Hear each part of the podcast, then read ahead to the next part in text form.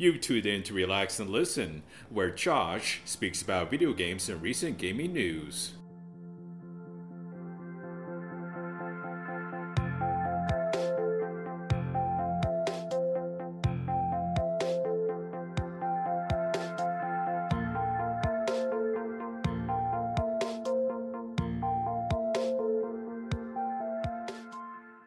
Yo, that Lost Soul Aside gameplay footage was fire.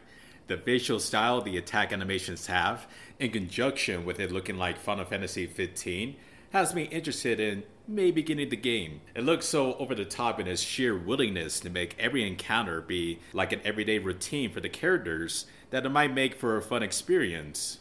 Super Mario Party, after three years of releasing, decides hey, you know, people have been complaining about a lack of online functionality in these games for years. Why not give them the option after we release the game and don't say anything for a while, then add online play later. That makes sense, right?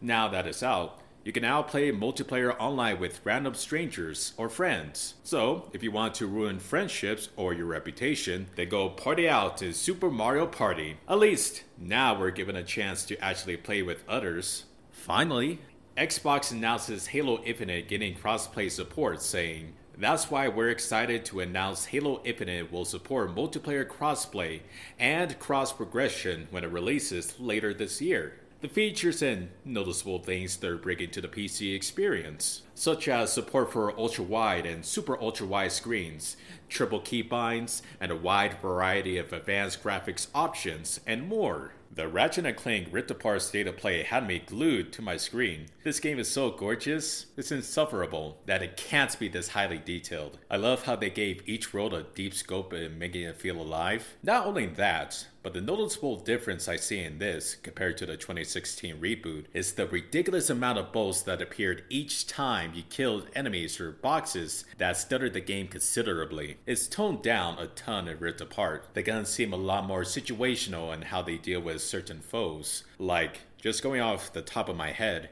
they made it so that just shooting a weapon has the potential to activate more alternatives how it's fired. The many challenges, areas, and exploration we could do sounds phenomenal. Another thing is the accessibility features that are presented so far for those that struggle due to disabilities astounds me with the many options they've shown. Something a little different today. I'll speak about the experiences I had with recent games I've been playing, starting off with Jak X Combat Racing.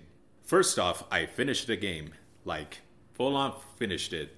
Not 100% it, of course, but I finished it beginning to the end. So, with that out of the way, it's still as memorable as a driving game as I remember it being.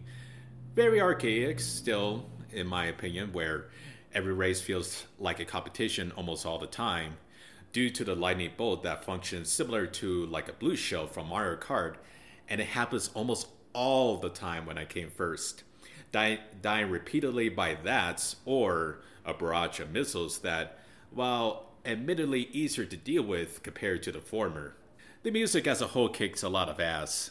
I even have like some of those tracks on my playlist every time I go to work. Uh, one of them is Whiplash, and the other is Ancient. Very kick-ass music. Customizing my ride and experimenting with the colors on how my cars look is pretty fulfilling when it matches perfectly when I envision the palette. Characters are about as good as I remember them. The story is on par with a racing genre that doesn't blow the waters away, meaning it's what I expected. Minor conflicts with a payoff of finding out Jak likes to kill people while walking away from their debts like a boss. The final segment new game releases for the week of May 2nd.